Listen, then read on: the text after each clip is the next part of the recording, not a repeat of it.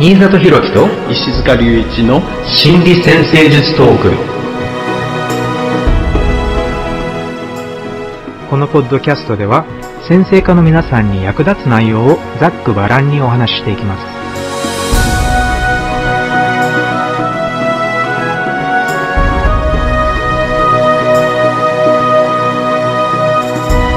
はい、皆さんこんにちは、新里弘樹です。こんにちは、石塚隆一です。よろしくお願いします。えー、今回のテーマは心理占星術における水星です。はい、前回の金星に加えてね、だんだんだんだん内側に迫ってきているんですけれども、水星というと、うん、まあ一番の定義は人の考え方または話し方っていうのが一番大きいんじゃないかなって思うんですけれども、で個人的な面ではその考え方やコミュニケーションに加えて、効果的な考え方、自分独特の効果的な考え方が何なのかっていうのを、水星の配置からちょっとね、読み取れるっていう考え方もありますね。はい。あの、水星っていうと、まあちょっと私がパッと思いつくイメージなんですが、なんか目印をつけてね、移動するものを追いかけていくみたいな、そんな感じのイメージ持ってるんですが、それは物事を認識するときもそういうような形でね、追いかけていく、あるいは言葉を使うっていうの、言葉もその概念に目印をつけて、それをこう使いながらこう移動させていくみたいなね、そういうような発想かもしれないですけどね。認知っていうのも結構面白い言葉かもしれないですね。はい、つまり何が自分の感覚に入ってくるのか、うんね、例えば同じ部屋にいて同じ講座とかセミナーとかを受けているときにごじゅうにんぐらいの人が同じ講座を受けるんだけれども、全くちょっと違った認知、何か違ったものがそれぞれ入ってくるっていう不思議な現象が起こりますよね。うん、そうですね。で、それっていうのはやっぱりその人それぞれの歩んできた道とか学んできたものとか考え方によって、多分人それぞれの頭というか心というかフィルターがかかっているっていうことですよね。そうですね。そのフィルターっていうのが結構無自覚になっているっていう、まあ人それぞれっていうことだけでみんなで似たようなフィルターができることもあるし、まあ人それぞれ独特なものができてくるっていうのはあるかもしれないし、これなかなかこの辺のことを考えていくととっても深まるかもしれないんですね。よくあの錯覚とかあるじゃないですか、うん、メビウスの輪みたいな形でこうずっと同じ高さで、えー、登っていく階段みたいなこう絵もあるかもしれないけど、うん、人間が認識するときってただ単にその入ってくる刺激をそのまんまこう認識してるわけじゃなくて、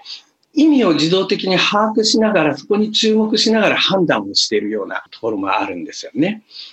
で、その部分って結構無自覚になっている。まあ、それはもっといろんな物事に関する意味とかを理解するときも結構無自覚にこういうものだな、ああいうものだなっていうふうに自動的に判断をしながら理解をしている。まあ、そういうような形で動いている部分も結構この水星が関わる部分多いんじゃないかなと、目印をつけながらね、こう認識して引っ張り出しているっていうようなところ、まあ人間の知性の働き方っていうところに関連するかもしれないですけどね。これは本当に深いところで、心理学はもちろん、おそらくその他の分野でも広告とかね、いろいろな分野で応用されている人間の認知の科学みたいなのが結構発達しているんじゃないかと思うんですけど、でも心理学にまあちょっと絞って考えるとすると、おそらく自分のアイデンティティみたいなものがあって、でその自分のアイデンティティまたは自分の信念というか考え方みたいなのが無意識にあって、でそれを知らず知らずのうちにその自分のアイデンティティや考え方っていうのを肯定するようなものを結構認知しやすくなっているんじゃないかって思うんです。えー、えー、例えば、あ、これはちょっと心理学からちょっと離れた例では、えー、例えばなんか一つの車のなんかボルス、ボルクスワーゲンとか、またはなんか、うん、ビーエムダブリュー とか、何か一つの車がちょっと気になりだしたときに、街中でその車を見かけ出すっていう現象が知られているんですけど、うんえー、またはテレビとかでも、あれなんか最近やけにあの車見るなっていう現象があるんですけど、それは別に街中に突然その車が現れたわけじゃなくて、単にその車にその目印、意識が目印をつけているから認識しやすくなった状態っていうふうになっているんだよっていうようなことを結構あのよく聞くんですけれども、でも心理学にちょっと心理学的な考え方、または心理先生術的な考え方にこれを応用してみると、例えばちょっとシリアスな感じの考え方では、えー、良心問題が存在して、で、子供の頃に何かそういうちょっと辛い体験があって、で、自分が例えば誰にも愛されないっていうような、例えばね、そういう考え方が無意識のうちに考え方の一部になってしまった場合に、そしたら大人になってからも人の行動とかを見て、でもあの人の行動って本当にたくさんの行動があるんだけれども、自分は愛されていないっていう意味付けを強めるようなものだけ認識してしまう。そして人が実は自分のことを好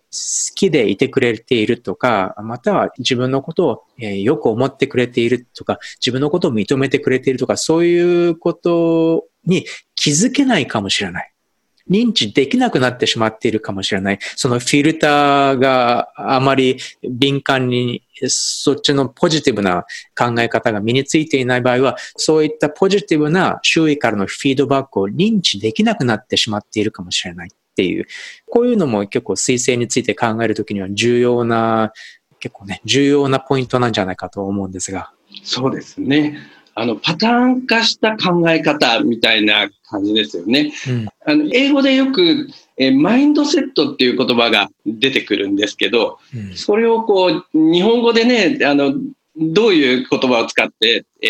ー、表現したらいいかなって、えー、よく考えるんですけどね、うん。やっぱりパターン化した考え方みたいな感じのイメージがいいのかな。そうですよね。訳すとしたら考え方っていう感じになっちゃいますけどね。うんうん、でもだからそのセットっていう言葉が入ってるっていうことは、まあ、固定、固定化したね、うん、固定化したような感じでですよね、うん、だからまあある方向に考える癖がついちゃってるみたいな感じかもしれないですね。まあ今ちょうど新里先生が説明していただいたそういう現象もまさにこのマインドセットみたいな言葉でね、こう表現できるんじゃないかなと思うんですけどね。うん、あ, あの、よくノエル・ティル先生がおっしゃっていた言葉の中で、ディプレッション、つまり、えー、抑うつですよね。抑うつっていうのは、うん、実は習慣なんだっ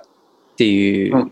考え方の癖なんだっていうような感じのことをよくおっしゃっていましたが、うん、これもやっぱり、その、パターン化した考え方が習慣化、固定化してしまっている。うん、で、その抑うつ、つまり憂鬱になるような考え方を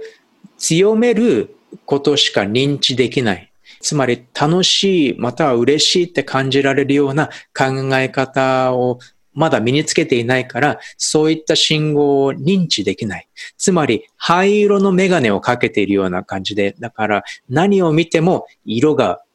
見えなくなってしまっているっていう感じかもしれない。はい。うん。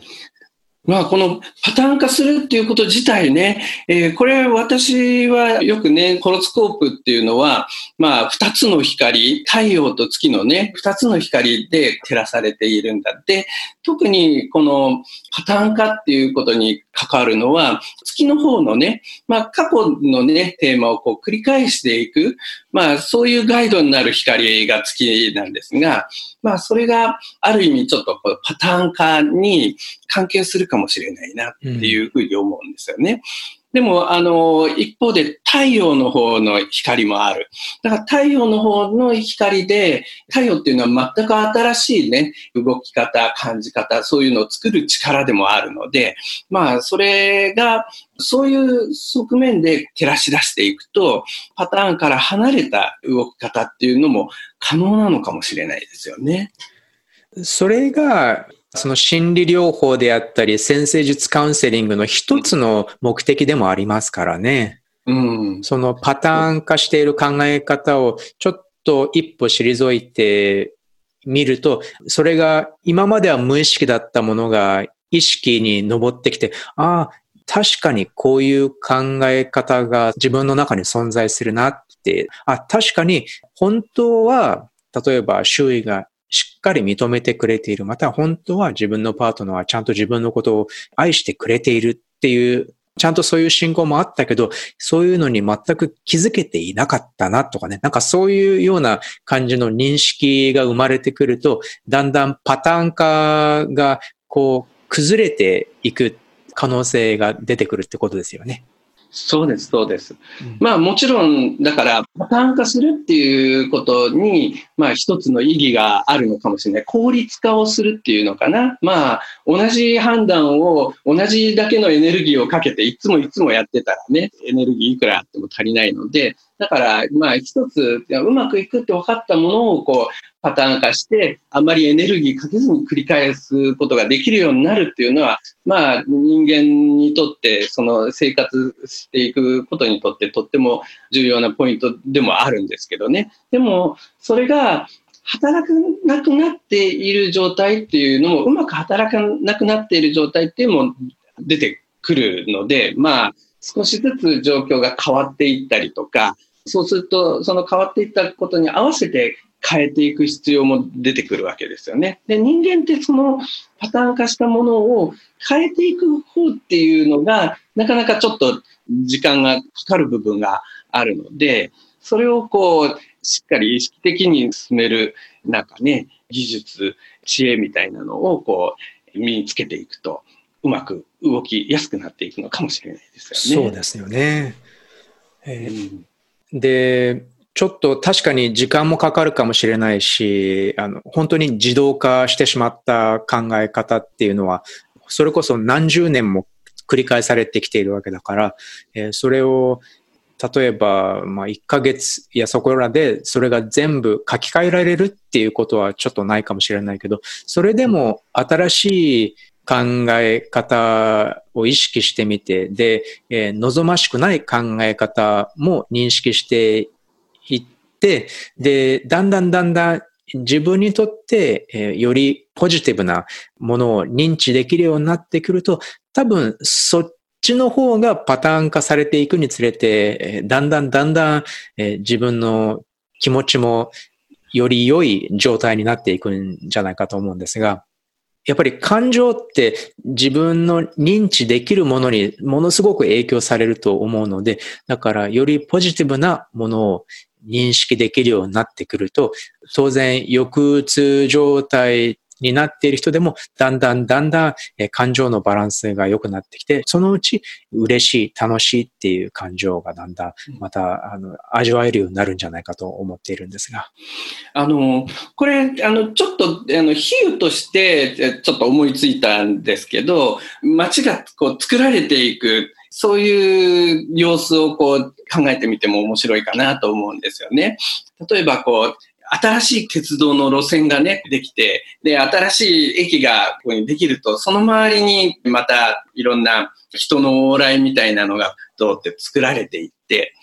うん、で、その時間が経っていくと、その往来がこう固定をしていくわけですよね。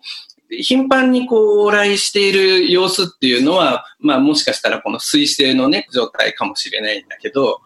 だからそこに駅があることによって、そういう往来がこうやってできてくるけど、でも今度その鉄道の別の路線がこう近くにできて、で、より便利な駅がまたできると、今度人の流れがそっち側の方に向かって動くようになっていくみたいな形かもしれないんですが、だからそのより大きなところのその構造がこう変化すると、その周りでできているいろんな回路っていうのかな、細かい道の状態がこう日々のね行き来の状態が変化していくみたいなね、えー、形で、その両方の合わせてね、全体の部分をこう考えてみると面白いかもしれないですよね。あの、水星って、例えば満点のね、側面では、その物の流通みたいなね、ところに一部として関わっているかもしれないんですが、一軒一軒のね、こう、ポストに配っていく部分が、この水星だとしたら、例えば海外まで送るとか、その日本全国を地域に向けてこう発送していくっていうのを部分はもしかしたら木星のねこう部分かもしれないですが、それらがあの合わさりながらその全体のこう流通を動かしてるみたいなねところを考えてみると、ちょっとイメージで追っかけていくことができるかもしれないですよね。そのその比喩で続けていくと、もしかしたら、うん、あの流通にとってはほら、閉じた、閉じてしまったシステムっていうのは、それ以上成長できないシステムだと思うんですよ。はい、で、えー、逆になんか新しい駅ができたり、新幹線が通ったりして、で、そしたら、どんどんどんどん、えー、あの、別のところからだんだん人が入ってくるようになって、で、それがまた、えー、流通の拡大につながっていくっていうのがあると思うんですけど、これって心理的に言うと、それは新しい考え方を身につけるっていうことでもありますよね。そうですよね。だから似たようなその発想をこう繰り返しているっていうのは、まあ同じ駅の周りでぐるぐるこうね、動いているような感じかもしれないし、で、そこへこう、まあ、大きなちょっと視点の違いみたいなものをこう取り入れて、あ、こういうふうにも見れるんだ、ああいうふうにも見れるんだ、みたいな感じでね、認識して、その似たようなことを考えてる、その周りだけじゃなくって、その新しい視点で、新しい角度からそのものを考えられるようになると、まあ、その新しい発想の周りで、いろいろまた細かい考えみたいなものがこう進んでいって、で、まあ、柔軟にいろんなね、あの、角度から考えられるようになるっていうことだと思うんですよね。で、まあ、ちょっと大きな、その、視点の変化みたいなのを使うと、角度の変化みたいなね、えー、ものを使うと、また、そういう発想の転換みたいなのをこうやりやすくなるかもしれないですよね。それは、まあ、ちょっと、水星と木星のね、こう、対比みたいなところから発想してるんですけどね。うん、ほ本当にそうですよね。あの、流通の比喩っていうのが、あの、とてもよく当てはまると思います。その例えをもうちょっと、えー、の広げてみると、その、新しい電車がつながって、で、別の駅に行くって、今まで全く行ったことがない駅に行くっていうことが、多分それが水星の比喩として考えると、未知の領域に挑むっていう、まあ、学ぶっていう行為を象徴しているんじゃないかと思うんですが、で、出生図の水星の配置、まあ、サイン、ハウス、またはアスペクトをしている天体とかいろいろあるんですけれども、もしかしたらそれはどの領域に踏み込むべきか、何を学ぶべきかっていうのを示唆しているのかなって考えるのも面白い捉え方なんじゃないかなと思います。そうですよね。ここでノエル・ティル占星術のもう一つで興味深いなと思うところが、ホロスコープっていうのは何だろうかっていうところの理解の仕方っていうところもあると思うんですよね。それは、えっと、おそらく自分らしくなっていく条件みたいな形で考えている発想っていうのかな。まあ、それは最初の方のキーワードにも出てきましたが、この効果的な考え方。まあ、その、自分らしくなるために効果的な考え方っていう発想がありますよね。うん、それをだから自分のホロスコープ上の、例えば水星が何座に入っている、ね、あるいはどんな天体とアスペクトしてるみたいなところと結びつけてね、深めていく。それはあの結局自分らしくなっていくには、こういう発想をすると、こういう考え方をすると、それが効果的に進んでいくっていうところをこう前提にしてるわけですよね。うん、あのよくこれはティル先生がとても良いあの例だと思うんですけれども、例えばティル先生の彗星はヤギ座にあるんですが、ヤギ座の性質っていうのは効率性であったり生産性であったり、まあ、資源のコントロールとか資源の有効活用っていう、そういう感じのサインだと思うんですが、彗星がヤギ座にあるっていうことは、その自分らしい考え方っていうのを追求していくと、ティル先生にとっての効果的な考え方っていうのは、じゃあどのように効率化できるか、どのようにより整理して生産的にできるかっていう感じで、えー、で、これはちょっとした例をとってみてもそうだと思うんですけれども、例えば、あ、ティル先生が占星術にもたらしたアプローチっていうのは、えー、分析をどのように整理するか、どのように効率的な分析を行うか、うん、それこそね、えー、にじゅっぷんぐらいで、えー、しっかりとした分析ができるようになるにはどのように順序立てて整理するべきかっていう、なんかそういう感じの効率化っていうのが本当に上手な方でしたが、なんかそういう面だけで考えてみてもヤギ座の彗星っていうのがよく当てはまると思いますし、その他にもヤギ座のもう一つの側面としては、ある程度権威的な発言であったり、またはコントロールを大事にするっていうのもあるんだと思うんですけれども、そういう面から言っても、彼はビジネス、まあビジネスを持っていたっていうこともあるんですけれども、それ以前に彼の声やコミュニケーションの取り方っていうのも、いわゆる父親的なっていうね、あの良い意味でですけれども、父親的または権威的っていう形容が結構しっくりくる、えー、あのものだったからね、ヤギ座の彗星の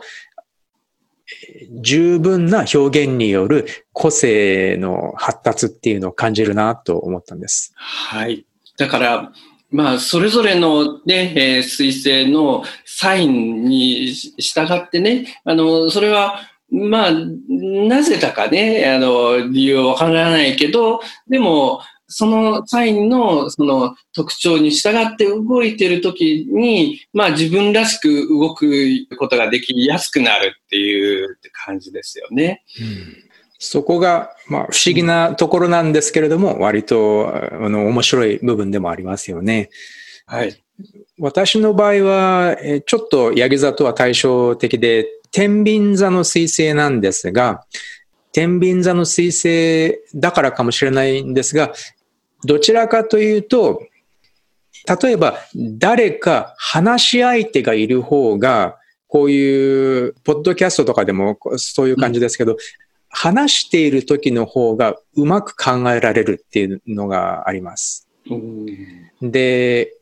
文章とかを書くときも相手を想定してあの書くっていうのもありますから、だからどちらかというと、そういう対になる相手を想定してコミュニケーションを取るっていうのが一番自分にとってはものすごく自然な感じがするんですが、だから実はあのちょうど今回今キャシー・ローズさんの、キャシー・ローズ先生の講座がオンライン化して、で、オンライン講座も行っているんですが、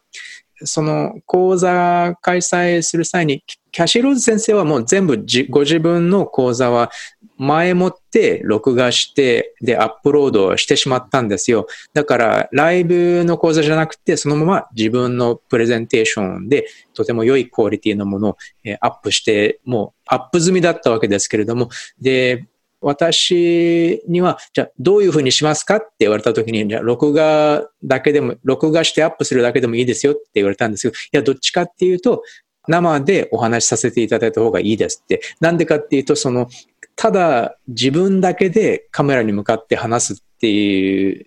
のと、しっかり相手がいる状態で話すっていうのが、まあ、やっぱり自分にとっては全く違う経験だから、自分にとっては全く違う感覚があって、やはり相手がいる方が自然な感じがするっていうのが、これももしかしたら天秤座の水星の特徴なのかなというふうに考えたりしました。そうですね。やっぱりやりとりで進めていった方が刺激になりそうですよね。天秤のこのイメージからすると、天秤のこのやり取りの中でどんどん深まっていくみたいな動きととってもイメージ重なりますよね。あの、ほら、対照的なアイデアをどういうふうに理解していくかっていうのが一つのテーマだと思うんですよ。天秤座の場合には。うん、だからその場合には、その、対になるアイデアがあった方がいいし、で、そのアイデアの二つのを両方考えたいし、で、どちらかのバランスが崩れて、どちらかに偏りすぎていると、なんとなくそれが気になってしまうとかね、なんかそういうような考え方を通して、どういうふうに考え方が深まっていくか、どういうふうに学んでいけるかっていうような、なんかそういう、そういう感覚はありますね。はい。私の場合は、水星は双子なんですけどね。はい、だから同じ風のエレメントだから、まあ、その、いろいろな、こう、アイデアが、こう、出てくると、まあ、それが刺激になってね、まあ、活性化していくっていうのはあるんですけどね。うん、まあ、私の場合は、その、双子っていう特徴で考えれば、いろんなアイデアに触れてみるみたいなところが、とっても特徴かもしれないなと思うんですよね。だから、あ、他の、まあ、こういう角度もあるんじゃないか、ああいう角度もあるんじゃないかっていうのを、こう、どんどん、こう、刺激を求めて追求していくような、そういうような側面もあるかもしれないですね。そうですよね。それでそういって様々な領域に踏み込んで、その踏み込んだ様子を伝えるっていうか、なんかそういうレポーター的な側面っていうのもあるんじゃないでしょうか。うん、そうですね。うん、はい。だから、まあ、で、もちろんね、だから、そうやって持ってきたものを、こう、まあ別の人に伝えて、やっぱり会話みたいになってると、やっぱり活性化しやすいので、だから、私もどっちかっていうとね、単純に講座を録画するんじゃなくて、この話ができた方がやりやすいっていうか、水星が動きやすい。その知性が働きやすい、そういうような感じはありますね。ねえ、うんうん、でも、これ、その天体が入っている、水星が入っているサインは、一つね、その自分自身になっていく、効果的に自分を動かしていくヒントにはなるんだけど、それは必ずしも、その、それだけをやっていればうまくいくっていうことではないかもしれないですよね。うん、例えば、まあ、典型的には、そのハードアスペクトがその水星にかかっている。あるいは、まあ、ホロスコープ上の別の要素もあるわけだから、その別の要素もこう同時に動かさなくちゃいけないっていう風になったときに、その別の要素、方向性を持ったもの、それをこう、えー、進めていくときには、もしかしたらその特徴を、まあ、コントロールしたり、うまく両立する工夫をする必要があるかもしれないですよね。まあ、その環境の中では、可能だったらね、その会話をするっていうような形で講座を作るっていうのはあるかもしれないけど、もうそういう方法が全くなくて、動画自体を作らなくちゃいけないっていう状態になったら、まあ何かその中でやるしかないわけじゃないですか。そうですよね。うんうんうん。私もいずれ、えー、キャシー・ローズ先生みたいに一人でも、うん、あのしっかり録画できるようになりたいなとは思っているんですが、そうなると多分カメラを見て、えー、しっかりカメラの向こうに相手がいることを、うん、認識しながら話しかけるっていう高等技術が必要になってくるわけですよね。そうですよね。だからそういうような、うん、その、そういう環境の中でも自分の特徴をこう引き出せるような、なんか、そうそう、うん、あのね、技術、工夫ができていくと、まあ、いろんな状況に対応できるようになるみたいな感じかもしれないですよね。うん、そうですね。うん、コミュニケーションで最大の難関と言われる、あの、まあ、誰かがおっしゃっていた言葉があるんですが、コミュニケーションの最大の難関は、話すことで伝わったと誤解してしまうことだっていうのが、ちょっとね、いい、確かにその通りだなって思ったんですけれども、だから話すことで自分の言いたいことが相手に伝わったって誤解してしまうっていうのは本当に多いことだと思うんですよ。で、あの、今までこうお話ししてきた固定化した考え方、または自分の認知にかかっているフィルターっていうようなことを考えていくと、確かに、まあ、大体人それぞれ全く違う背景を持っていて、で、全然違う考え方に接して、ね、全然違う経験とかを持って、えー、生きてきた人間が目の前にいるわけですけれども、それって全然違うフィルター、自分とは全然違うフィルターを持っている相手に何かを伝えようって思ってるわけですが、あ、ね、なかなかそういう全然違うメガネをかけてる相手にどういうふうに言えば理解してもらえるだろうかっていうのが、えー、コミュニケーションの醍醐味なのかなってよく思うんですが。そうですね。でも、まあ人間ってそういう部分っていうのが無自覚になってしまっているので、だから喋れば相手が理解してくれるものだっていうふうに想定しちゃいやすいっていうところなんですよね。うん、だから、そうするともうこのことについてはもう喋ったっていう感覚があるから、もう相手は理解してくれているみたいに想定して、それでいろいろそれを前提にしながら、まあ、やりとりっていうか関係をこう進めていくと、あれ、そのこと前ちゃんと話してたじゃんっていう、そうそう、うん、そういう誤解にね、つながってしまうっていうことですよね。で、あんまり誤解が重なっちゃうと、何かこの人とは合わないなとか、あ、何か分かってもらえてないなっていう感覚がになっちゃうわけですけど、うん、だからそれを避けるためには、どういうふうに話すべきなのかっていうのが、えー、いわゆる彗星に対してのなんて言うんでしょうね。成長上の緊張の大きな部分なんじゃないかなって思うんですが。うん、そうですね。そういうことをこうちゃんと理解しながら、だからそれは自分のその特徴っていうのもこう理解するけど、聞く方の相手の特徴もこう理解しながら、両方でこうちゃんと伝わるような形の工夫をするっていうところですよね。うん。だから、うん、それもね、その自分らしい、その方向だけじゃなくてね、その自分らしいっていうところの特徴は、あの、もちろん活かすわけだけど、でも、その相手によって、えー、工夫をする、その関わる相手によって工夫をするっていうところもとっても重要になるわけですよね。ねえ、えー、だから、例えば、まあ、あんまり、詳しい例は思い浮かばないんですが、例えば相手が蟹座の彗星とかだったら、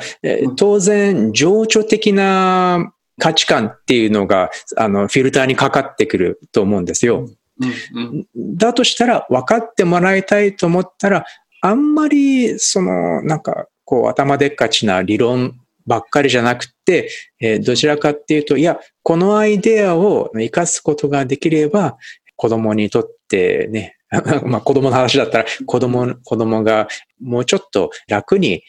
勉強できますよとか、なんか、なんか、何かちょっとこう、だから自分の感情的な価値観に触れるコミュニケーションっていうのが必要になってくるのかなとか、なんかそういう感じで、だから相手は全く違ったフィルターを持っているっていうのを考えてみると、特にまあ人間関係について考えるときって、お互いの彗星とか、まあ彗星だけじゃない、もちろんないんですけど、お互いの彗星についてちょっと考えてみると、なかなか面白い発見が出てくるかもしれないですね。そうですよね。うん、だからその人間関係の中でね、そういう工夫をするっていうところもあの重要になるだろうし、あとあのまあ先ほどのねこうアスペクトみたいなこう発想では、その関わるアスペクトの相手の天体のその次元っていうのかな、それをこう、しっかりこう想定したりとか、理解しながらこう、関わっていくみたいな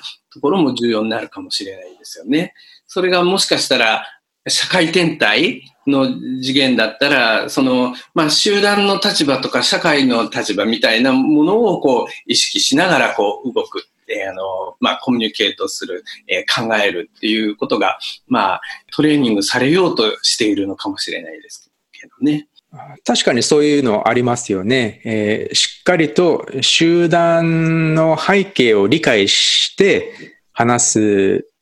まあ、社会に出ること自体がトレーニングっていう側面ありますよね。うん、コミュニケーションに関して。で、会社とかに出ればそうだし、または会社とかでプレゼンとかを行ったり、またはまあ営業とかを行ったりするっていうことも、当然それはコミュニケーションが主体になった仕事の形だから、当然そういう経験をすることで大きくコミュニケーション能力が磨かれているっていう現象は確かに存在するので、彗星がそういう場面を通じて成長していくっていうのもあるんでしょうが、ただ自分の彗星を理解すればするほどおそらく自分なりのコミュニケーションの持ち味っていうのが発揮しやすくなるとも思うんですよね。うん。うん。そうですね。うん。うん、あの、彗星の逆行について考えてみましょうか。はいはい。私の感覚では結構水星逆行、まあ、これ金星逆行に関してもよく感じることなんですが、割と複雑なんですよね。うん、自分の内面に、内面に結構複雑な思考回路が存在するっていう印象を受けるんです。はい。うん。あのー、まあ、逆行っていうのをね、現象として考えると、その天のね、現象として考えると、まあ、いつもね、進んでいる方向とは反対方向に一時的に動くっていうことなんだけど、そのまあ、いつも動いてる方向に対して、だからそれを未来に向けて進んでいく方向としたら、まあ、ちょっと、過去の方に向けて進みがちなっていうニュアンスをね、少し考えてもいいかなっていう気もするんですよね。そうするとちょっと過去を振り返る。それはまあ、ちょっと内面で気になる点があって、それをまあ忘れ物を取りに行くような形で振り返っているような、そういうイメージも考えられるかもしれないですよね。うん、なるほど。あともう一つ、この水星も金星も、まあ、あるいは他の天体の逆行も、実際にはみんな似たような側面あると思うんですけど、特にこの水星、金星っていうのは、逆行しているときに、地球と太陽の間にその水星が入ってくると逆行するんですね、一時的に。うん、だから、これは、えっと、太陽よりも水星のある側面が、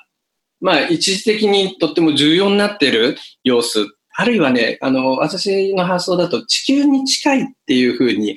ちょっと発想してるんですけどね。それは体験現場に近い。それはなんか具体的なその経験の中に気になるものがあって、で、それについて未来を考えるよりも先に考える必要があるみたいな感じのこうニュアンスで考えられそうなんですよね。まあそれがちょっとその人にとってのこう複雑な要因を作るようなね感じかもしれないですよね。そ, それあの二つともとても良いイメージだと思うんですけれども、その太陽と地球の間に彗星が入った時っていうのが、つまり何か現場の体験か何かにちょっとそれに心を奪われる、思考を注がざるを得なくなるのかもしれないんですけど、両方ともちょっとつながった感覚がありますよね。だから太陽の光の、あの、妨げるじゃないですけど、太陽と地球の間に入っている何かがあるっていう、そしてそれは何かにその心を奪われて、何かに心を、まあ、思考の方向性をちょっと捉えられて、で、それについてかなり長い間考えたくなる、考えなければいけなくなるっていうことなのかもしれないし、で、その結果、ありがちなのは、いわゆる閉回路化してしまうんじゃないかと思っているんです。閉回路、つまり、えその、まあ、自己完結してしまっている、外につながらない思考回路っていうのが、あの、うん、そういう、そういう感じになってしまうんじゃないかと思うんですが、だから、あまりにも複雑な会話が内面で起こっているんだけれども、外の人たちにはそれが伝わらない。うん、だから、なるべく外に自分の考えていることを、その会話をつなげていく必要性がすごくあるんじゃないかと思う時が結構あるんですけど、水星や金星も結構そういう感じがするんですが。はい、そうですよね。あの、ノエル・ティル先生は、まあ、対戦率っていう言葉を使ったり、あの、第二の議題っていうね、言葉を使ったりとかね、うんまあ、そういう説明の仕方をしていますよね。まあ、対戦率っていうのを、私は、あの、これ、カウンターポイントっていうね、元の英語の言葉なんだけど、あの、訳すときに、音楽用語でなくて、この文章のね、用語の伏線っていう言葉にして、要するに物語のメインのテーマがあったら、それと別のところにサブのテーマがこう、進んでいる。うん、そういう要素にしっかり注目をすると、いいっていうことだと思うんですけどね。複雑な要素がそこにあるっていうことだと思うんですが、それをこう、まあもしかしたら本人の中でもそれについて無自覚かもしれないですけどね。でもそれをある意味しっかりこう表に出して意識化して整理していくっていうことが重要かもしれないですよね。そうですね。無意識な場合が結構多いと思うんですよ。というか、まあ意識、少しは意識しているかもしれないけど、それは氷山の一角で、実は も,、うん、ものすごくさらに膨大な数の思考が存在していて、それがまだまだ意識化でそういう考えがだんだん深まっている。だから、時々こういう、まあ、金星とか水星とかが逆行したり、その他の、まあ、信号とかがあの、そういう状態を示している場合は、よく、まあ、日記でもいいし、日記じゃなくてもいいけど、とにかく文章化してみることを進めることが多いんです。なるほど。そうすると、えー、認識をしやすくなりますよね。そう。はい、もしかしたら書き出し、何か考えていることや感じていることを書き出すうちに、もしかしたら意識の奥底から、いや、そうでもない、こうでもない、いや、それだけじゃないっていうふうに、だんだんだんだん、えー、芋づる式に、えー、あの、だんだんだんだん出てくる、浮上してくる考えがあるんじゃないかなと思うんで、だからそういう意味では、まあ、誰でもそうかもしれないけど、特にこういう逆行パターンなどが多いホロスコープの場合には、特に良い、えー、手段なんじゃないかなっていう、そういうあの複雑化してしまっている思考を意識できるように、認識できるようにするための手段として、えー、文章がおすすめです。はい。なんか、あれですよね、その、水星は特にコミュニケーションというか、その、他人とのこうやりとりみたいなところで活躍していくような機能を持っているわけだから、まあそこにしっかり乗せていくことができるといいですよね。それはもしかすると、そのまあ水星逆行っていう時もそうかもしれないし、あるいはまあノンアスペクトの時もそうかもしれないし、あるいはハードアスペクトみたいな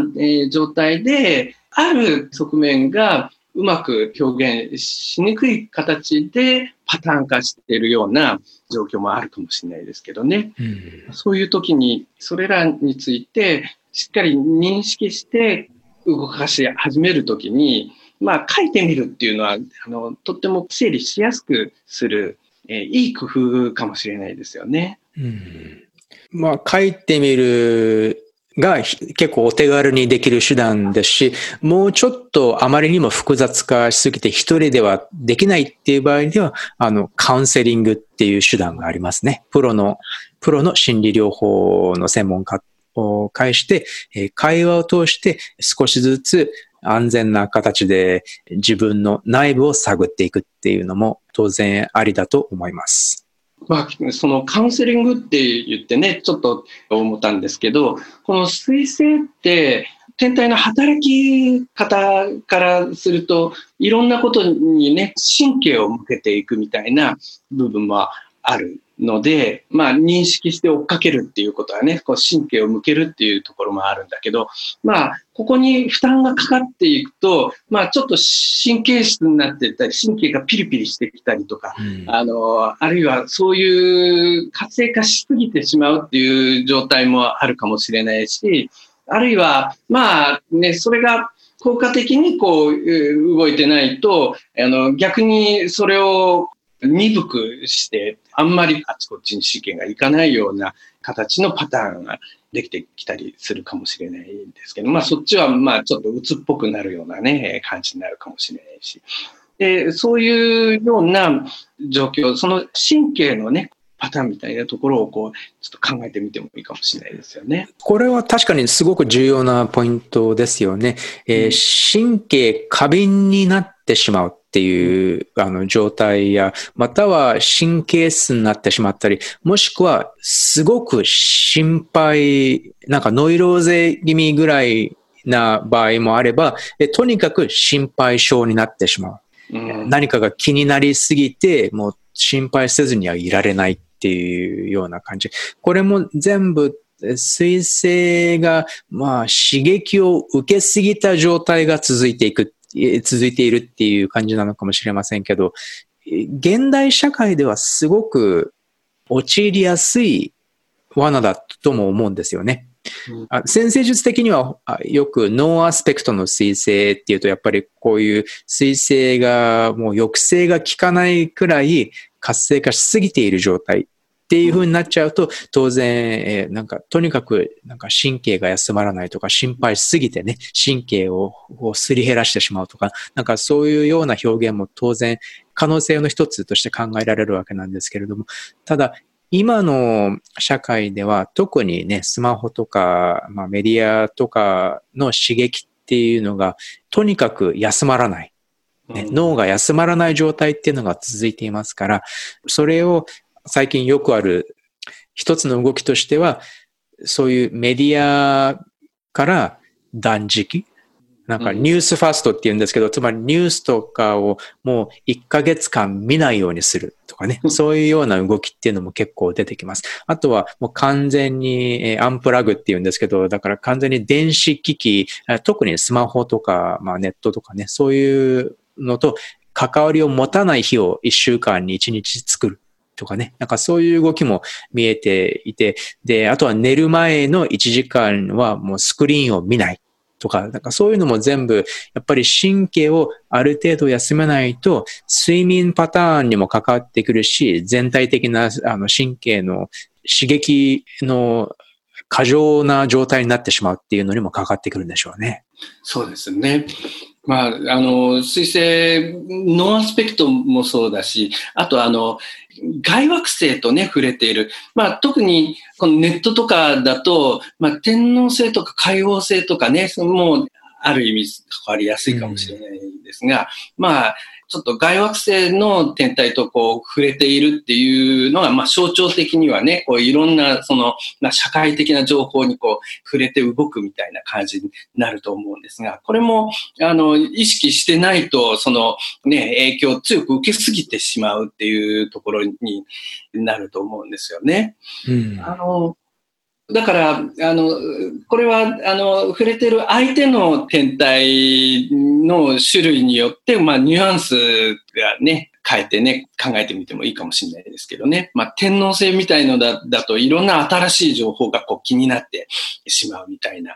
ニュアンスで考えることもできるし、あと、海王星だと、なんかね、空気が気になるみたいな、人々のその、まあ、感情的要素みたいなね、の部分、うん、まあ、それは、あの、不安のもとみたいなのを感じていくのかもしれないですけどね。それってでも、やっぱり、そうなってしまうと、気をつけていないと、その、周囲の感情とかに飲み込まれてしまう危険性もあるっていうことですよね。うん、そうですね。うん、まあ、これもやっぱり、その月の光を当てる、太陽の光を当てるっていう、その発想を、まあ、使うと、ちょっとね、こう見えてくるかもしれないけど、月の光、まあ、それは、まあ、感情的にこう繰り返すみたいな感じになると、その、まあ、無自覚のままいろんな、その周りの刺激にこう、えー、振り回されてしまうような感じの部分が出てくるかもしれないですが、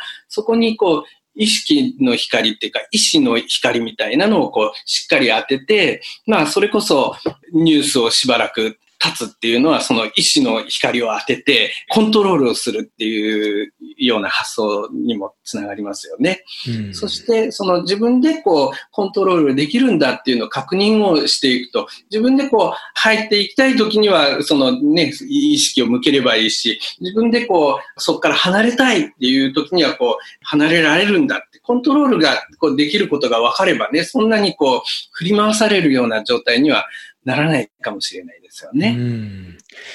今はでも本当にあの一般的に、えー、まあほら エスエヌエス とかもそうですけれども、朝ベッドに出る前にすでにスマホでメールをチェックしたり エスエヌエス をチェックしたりっていうのが結構習慣化している人も結構多いと思うんですけれども、でも大体のなんかこうな, なんていうんですかね、コーチとかのお話を聞いてみると、それはあまり良くない現象だっていう、あの、うん、ことがあって、なぜかというと、朝は自分にとって何が大事なのかっていうのをしっかり認識して、で、少なくとも朝のいち、にじかんは自分にとって重要なことを、すごく朝起きたばっかりでエネルギーもフレッシュなんだから、自分にとって重要なことを何か行いなさい。っていうような感じの、えー、ことを言う方たちが何人も何人もいますから、やっぱりあの私もしっかり実行してみると、あ、本当にそうだなって思いますからね。はい。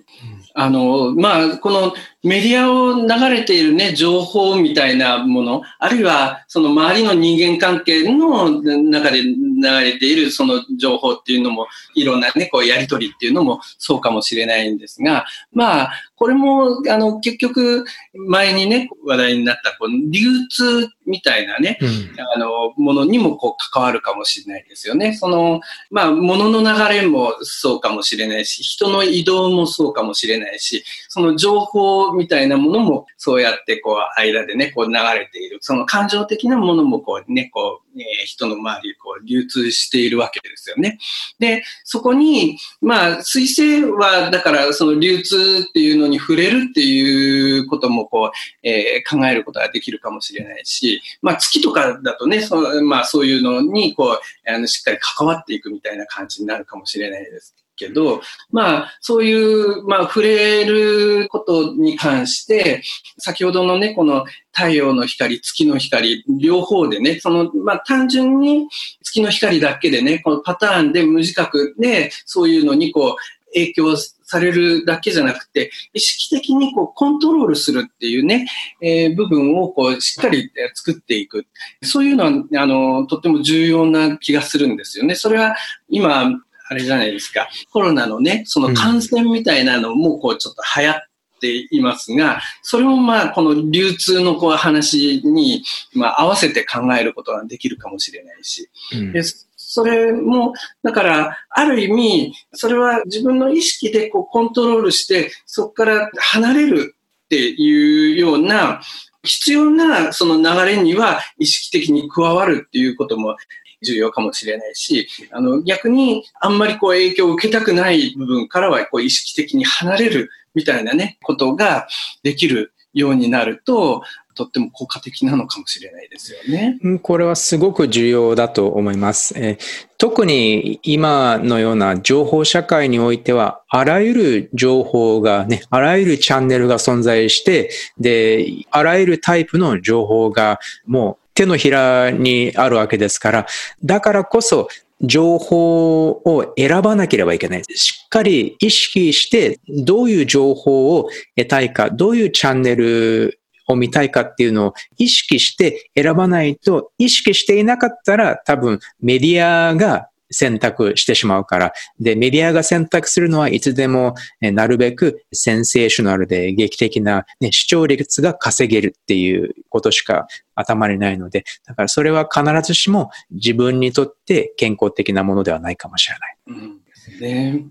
だから、まあ、外の、これは外の情報を、まあ、どういう情報にアクセスするかっていうのは、現代人にとってはそれを量のコントロールもそうだけど、質のコントロールも、現代人の、まあ、精神的な安定であったり、成長にとっては、ものすごく重要なポイントだと思いますし、だから、心理学的な側面では、まあ、自分の内側にすでに存在する考え方のパターンに加えて、それを変える手がかりとなる情報っていうのも多分、えー、外にはね、たくさんありますから、うん、そういうのをつなげていくことで、まあ、あの、流通で言えば、まあ、多分だから、どこか行きたい街から、あの、こう、列車がね、通ったり、新幹線が通ったりして、だんだんだんだん、えー、自分の考え方がよりポジティブに、より効果的になっていくんじゃないかと思います。そうですね。だからこう、見分けていく、その見分ける力っていうのもこの彗星が大きいですよね。その